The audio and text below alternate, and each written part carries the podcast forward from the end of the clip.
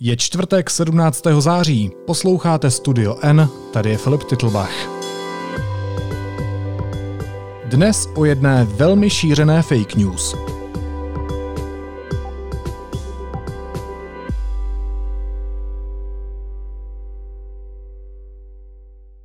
Pobouřené reakce vyvolaly snímky kamionu s běloruskými značkami, který údajně včera vjel do areálu zbrojovky v Bojkovicích na Zlínsku. Zbraně se totiž už řadu let kvůli evropskému embargu prodávat nesmí. Fotky, které rozšířila mimo jiné běloruská nezávislá televize Nexta, nabral tisíce sdílení a opozice už přišla s požadavkem, aby české orgány údajné porušení embarga vyšetřily. Lukáš Prchal a Petra Procházková zjišťovali, co je na tom pravdy. Zdravím vás oba, ahoj. Ahoj. Čau Filipe. Vy jste od včerejšího večera intenzivně zjišťovali, jestli kamion s běloruskými značkami skutečně vjel do areálu Bojkovické zevety a co tam dělal. Co jste zjistili? No tak uh... Zjišťovali jsme teda, jak se to teda přesně stalo a spíš teda jsme zjišťovali, jestli se to stalo, protože jsme od začátku měli určité pochybnosti. Uh, a vlastně ve své podstatě jsme velmi rychle přišli na to, že něco na tom nesedí na celém tom příběhu. Takže eh, já jsem se nakonec dovolal eh, generálnímu řediteli eh, zbrojovky Zeveta a ten mi řekl, že vlastně ty informace rozhodně popírá, že je si, na, že si je na 100% jistý, že žádný běloruský kamion tam nebyl, protože s Běloruskem uh, neobchodují, neprodávají mu žádné zboží a tak dále. A odkázal mě, nebo on mi vlastně jakoby řekl, ať uh, se podívám po okolních uh, fabrikách, po dalších firmách, protože podle něj muselo ten kamion jet uh, jinam, což se nakonec teda vlastně ukázalo jako pravdivé. To znamená, že ta fotka je pravdivá, ale ten příběh kolem té fotky pravdivý není. Co tam ten kamion tedy v okolí té zbrojovky dělal? No eh, jo, ten příběh eh, je pravdivý vlastně z části. Jo? Já bych jenom chtěla říct, že eh, to včerejší noční rozhodování bylo hrozně zajímavé v tom, že Lukáš měl větší pochybnosti než já a že jsme vlastně hlubok, do hluboké noci přemýšleli, jak, jak a co udělat. A že ty tvoje otázky, které nám teďka tak jako kladeš jednoduše, tak vlastně byly provázeny opravdu téměř probdělou eh, mučivou eh, nocí. To nebylo jen tak, ty si tam to teďka takhle zeptáš, ale my jsme si tyhle otázky jako ping-pong házeli eh, půlnoci a dneska brzo od rána a bylo to prostě hrozně složitý. To, to chci říct, že ačkoliv to není žádná kauza, která hýbe světem, tak byla, jako co se týče toho způsobu zjišťování a i té rychlosti, v které se to muselo všechno zjistit, tak byla hrozně náročná. No a teďka k tomu, co tam, co tam dělal. No ten kamion tam skutečně byl, my jsme zjistili, vyvrátili jsme svoji vlastní domněnku, kterou jsme měli nejdřív, že ty fotky třeba jsou opravdu fake, že jsou třeba nějak upravené. Tak Lukáš na to už večer přišel, když, jsme, když se nám podařilo získat originály těch fotek opravdu od ženy, která je sama vyfotila, eh, tak si je Lukáš prohlédl a usoudili jsme, že se nezdá, že by byly nějak upravené. Eh, takže my jsme zjistili, že tam zřejmě ten kamion byl.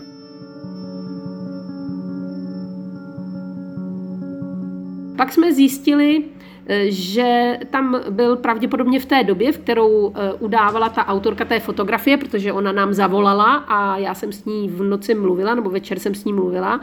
Eh, takže jsme zjistili, že vlastně ona nelže a přesto se mílí. A to je, bych řekla, jádro pudla, že ten kamion tam byl, ten kamion tam co si nakládal a nakupoval, ale nebyly to žádné výbuštiny, ani žádná pyrotechnika, ani žádné granáty, nýbrž úplně jiná látka. On jel totiž do jiné firmy, ten kamion, a nakupoval tam hliníkový prášek, hliníkovou pastu, přesněji řečeno, která se používá ve stavebnictví. Takže to vlastně celé ani tak nebyl jako nějaká záměrná mystifikace, alespoň si to myslíme, ale spíš omyl. Tak já se ti, Petro, omlouvám, že ti ty otázky takhle zlehka pokládám, ale díky vaší práci na ně teď můžeme odpovědět a ten příběh můžeme sestavit tak, jak se opravdu stal. Takže pokládám další jednoduchou otázku. Jak jsme na to přišli? Kde vznikly ty pochybnosti, Lukáši? Petra říkala, že jsem měl větší pochybnosti než ona. Tak eh, mě jako hlavní pochybnost připadala, že do Běloruska máme zakázáno vyvážet zbrojní materiály a uh, podobné materiály, které by mohly být použité na výrobu uh, jakýchkoliv, jakékoliv pyrotechniky nebo nějaké, uh, nějakých zbraní. Uh, proč by to Bělorusko dělalo takhle okatě? Na svých značkách, kamionem, přes den a tak dále. Uh, takhle se to prostě jednoduše nedělá. Uh, nebo já si to takhle aspoň nepředstavuju, kdybych chtěl něco takového dělat, tak si určitě vymyslím i já sám nějaký systém, který by byl méně nápadný, než je tohleto. Uh, tak to byl ten nejdůležitější argument podle mě úplně na začátku, který, uh, na základě kterého jsme se posouvali dál a říkali jsme si, že to prostě není pravděpodobné. A od toho jsme se odpíchli, až jsme se dostali k tomu, že teda uh, se jednalo o jinou firmu, o nakládku úplně jiných věcí a tak dále. A že to souvisí jenom s tím, že přes potok ta firma, do které reálně jel ten kamion, uh, sousedí s zbrojovkou Bojkovice.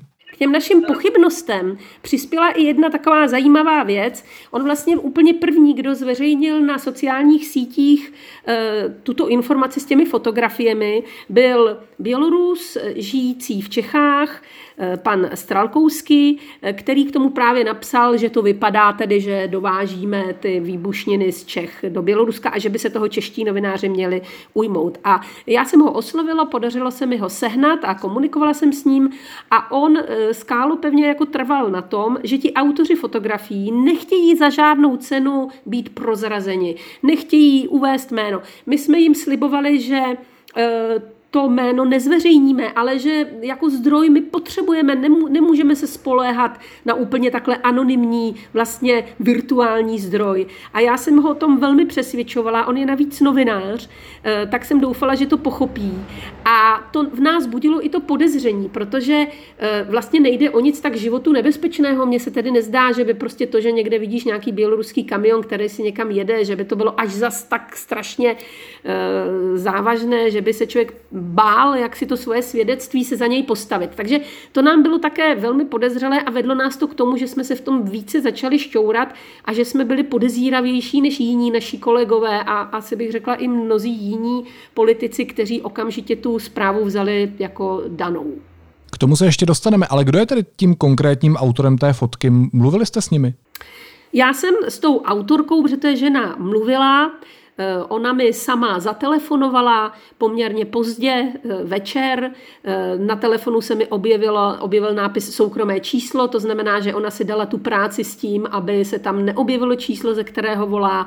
Na druhou stranu ten hovor trval asi 13 minut a já jsem jí kladla různé otázky, snažila jsem se klást i otázky, které mohly být pro ní nečekané, jako co viděla na té cestě kolem sebe a tak dále a tak dále. A ona odpovídala velmi přirozeně, rychle a já jsem z toho měla pocit v tu chvíli, že si nevymýšlí, že nelže, eh, že eh, ona není tím, kdo by tady vytvářel nějakou provokaci informační nebo mystifikaci. Eh, ono někdy nemáš úplně fakta v rukou, ale musíš dát také na ten, na, na ten pocit. A Tohle jsem sdělila Lukášovi, který nebyl ovlivněn tím hovorem s ní a mohl dále více pochybovat. A myslím si, že to byla správná strategie, že jsme teda ne okamžitě tedy nepřijali to, že ona mluví pravdu a že tím pádem to celé je dané a pořád v nás vrtalo to, jak je to možné, jak je možné, že se tohle stalo a něco nám v tom nehrálo.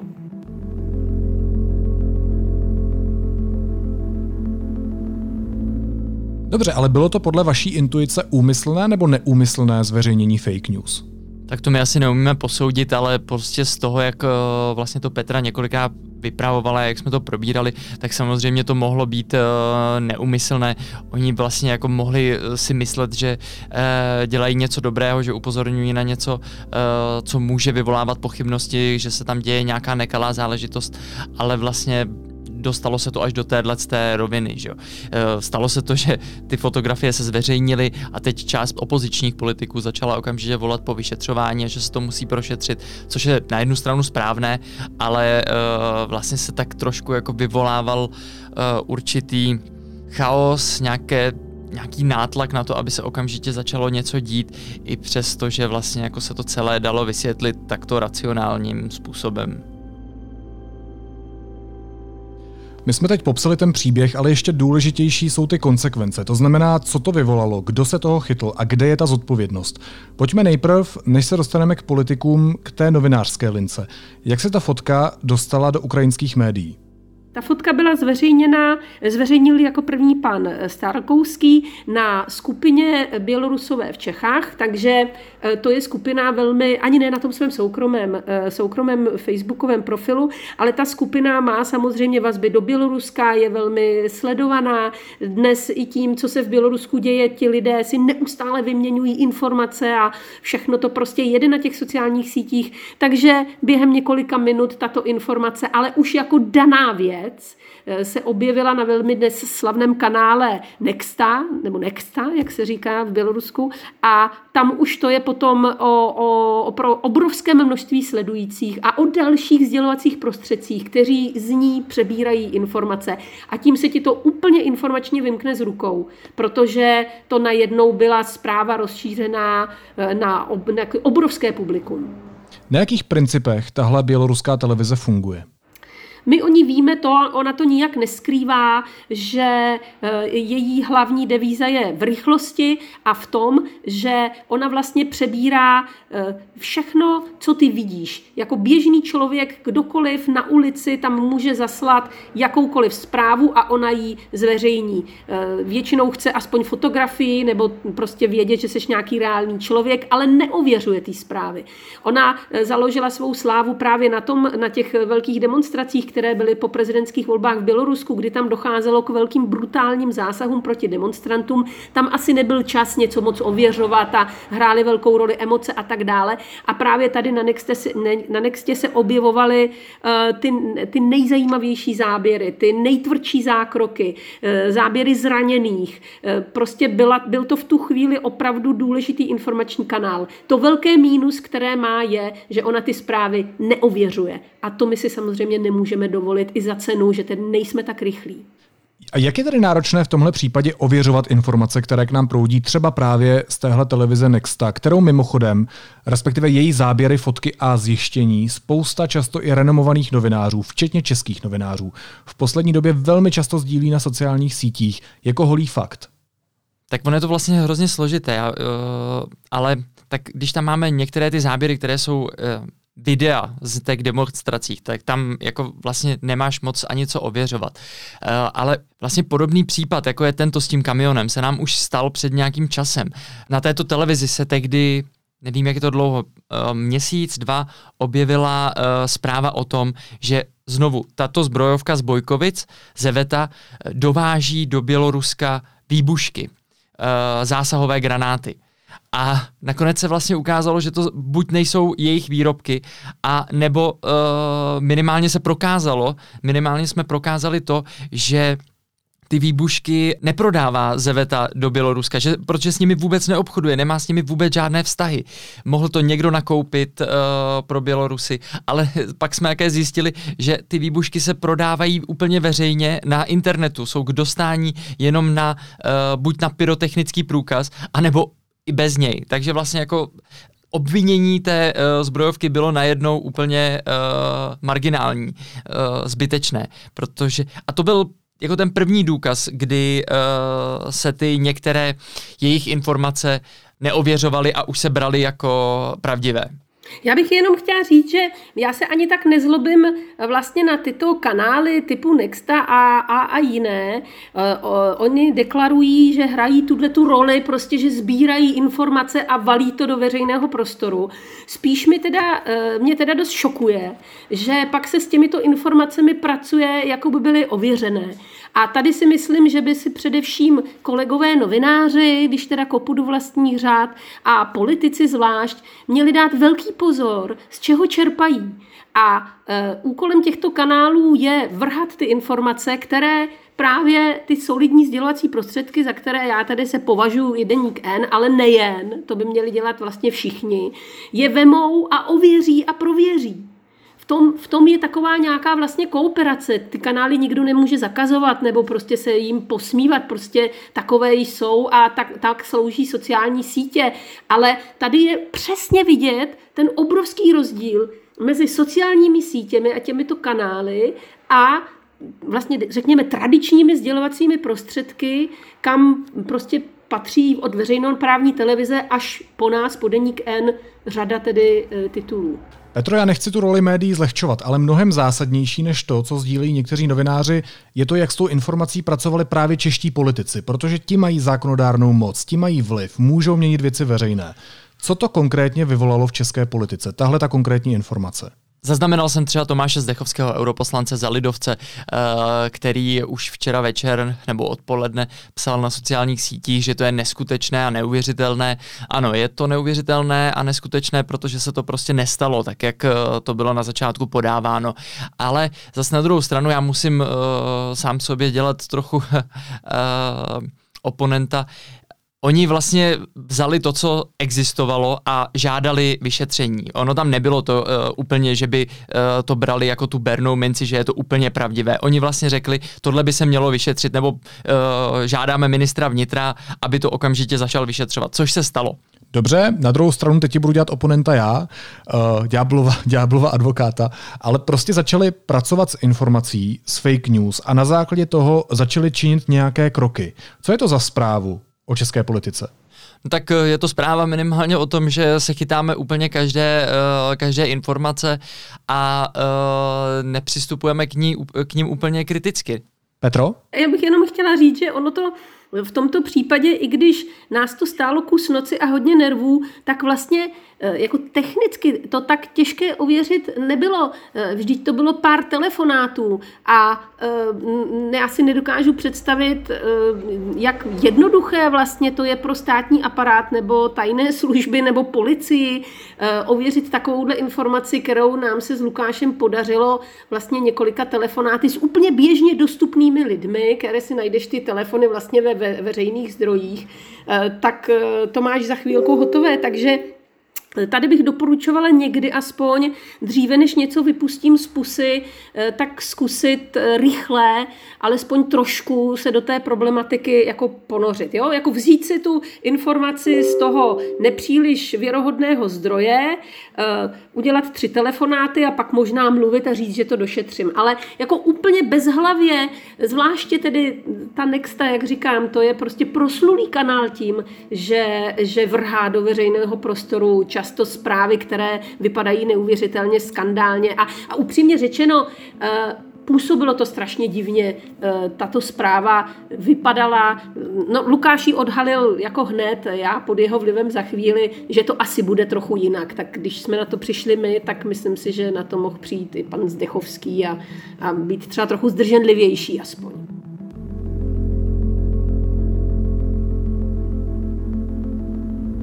Možná, že kdyby politici poslouchali Studio N, tak by věděli, jak ten kanál Nexta funguje, protože už jsme se o něm, Petro, tady několikrát bavili. Každopádně, Lukáši, taková hypotetická otázka, co by ta informace vyvolala, kdyby byla pravdivá? Opakuji, pravda to není, ale ptám se na to z hlediska toho zbrojního embarga, protože to by asi byl průšvih. No, byl by to ohromný průšvih, protože prostě by se tady porušovaly, uh, ta firma, ta zbrojovka by porušovala uh, jednoznačně zákony, protože uh, do Běloruska se uh, pod embargem zbrojní materiál dodávat nesmí a uh, takže by byla pravděpodobně vyšetřovaná, propíraná novinami a uh, měla by, jak říkáš, velký problém, protože by se to pravděpodobně dostalo až k soudu, takováhle záležitost. Ještě poslední otázka, Petro, taková aktualizační. Eh, my už jsme o tom Bělorusku zhruba týden spolu nemluvili, tak jak se tam ta situace v posledních dnech vyvíjí? Eh, no, eh, vyvíjí se, je vlastně škoda, že se to pomaličku, ale jistě vytrácí ze sdělovacích prostředků, ale to je osud každé revoluce, každých takových událostí. Demonstrace pokračují, ty velké probíhají vždycky o víkendu. To, co se děje takového dramatičtějšího, je ohledně těch zatčených, zatčených opozičních politiků, hlavně Marie Kalesnikavové, která je tedy byla obviněna z opravdu těžkých kriminálních činů a pokud by se dostala před běloruský soud, tak ji hrozí určitě více než 10 let vězení. A to si myslím, že je zpráva posledních dnů a tím bychom se měli do budoucna hodně zabývat. Jak naprosto nevinný člověk může pár kilometrů za našimi hranicemi skončit opravdu ve svízelné až fatální životní situaci. Hosty studia N dneska byli reportéři deníku N Petra Procházková a Lukáš Prchal. Děkuji za odpovědi na moje lehkovážné otázky a za to, že jste učinili i takovou malou mediální výchovu. Díky moc. Krásný den a omlouvám únavu po probděné noci. Měj se hezky, Filipe. Čau. Následuje krátká reklamní pauza. Za 15 sekund jsme zpátky. Vydejte se s planetáriem pod hladinu oceánu proskoumat barevný svět korálových útesů a odhalte jeho krásy v ohromujících detailech. www.planetum.cz Teď jsou na řadě zprávy, které by vás dneska neměly minout. Ministerstvo zdravotnictví od pátku od 18 hodin zakazuje vnitřní akce na stání pro víc než 10 lidí. Výjimku mají výstavy, trhy a podobné akce. Bary, restaurace a kluby nesmějí podle nařízení ministerstva vpustit víc zákazníků, než mají míst k sezení. Roušku musí mít hosté i u baru, pokud nesedí. Poslanci neschválili požadavek na bezodkladné zřízení ústředního krizového štábu. Neprošel hlasy hnutí ANO, hnutí SPD a pro nehlasovali ani dva komunisté nebo poslanec ČSSD Jan Birke. Ten ale deníku N vysvětlil, že šlo o chybu pražských školách zřejmě budou na druhých stupních povinné roušky ve třídách. Oznámit to mají odpoledne praští hygienici. Nyní je v celé zemi povinnost nosit roušku ve společných prostorách škol mimo třídy, tedy na chodbách nebo toaletách.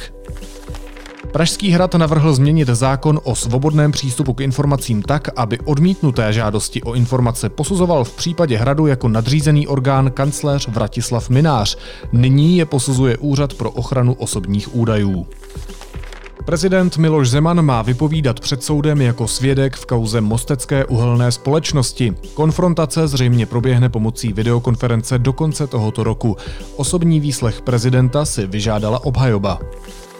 Pokud se bude situace s koronavirem vyvíjet jako dosud, v listopadu dojdou v Praze nemocniční lůžka i zdravotnický personál. Na Facebooku to po poradě s hygienou napsal starosta Prahy 7 Jan Čižinský.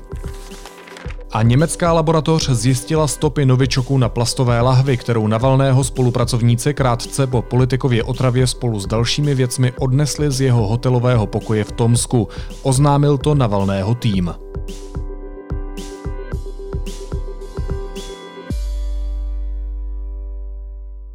A na závěr ještě jízlivá poznámka. Za středu přibylo víc než 2000 nových potvrzených případů koronaviru. Sebetrasování ještě nezačalo.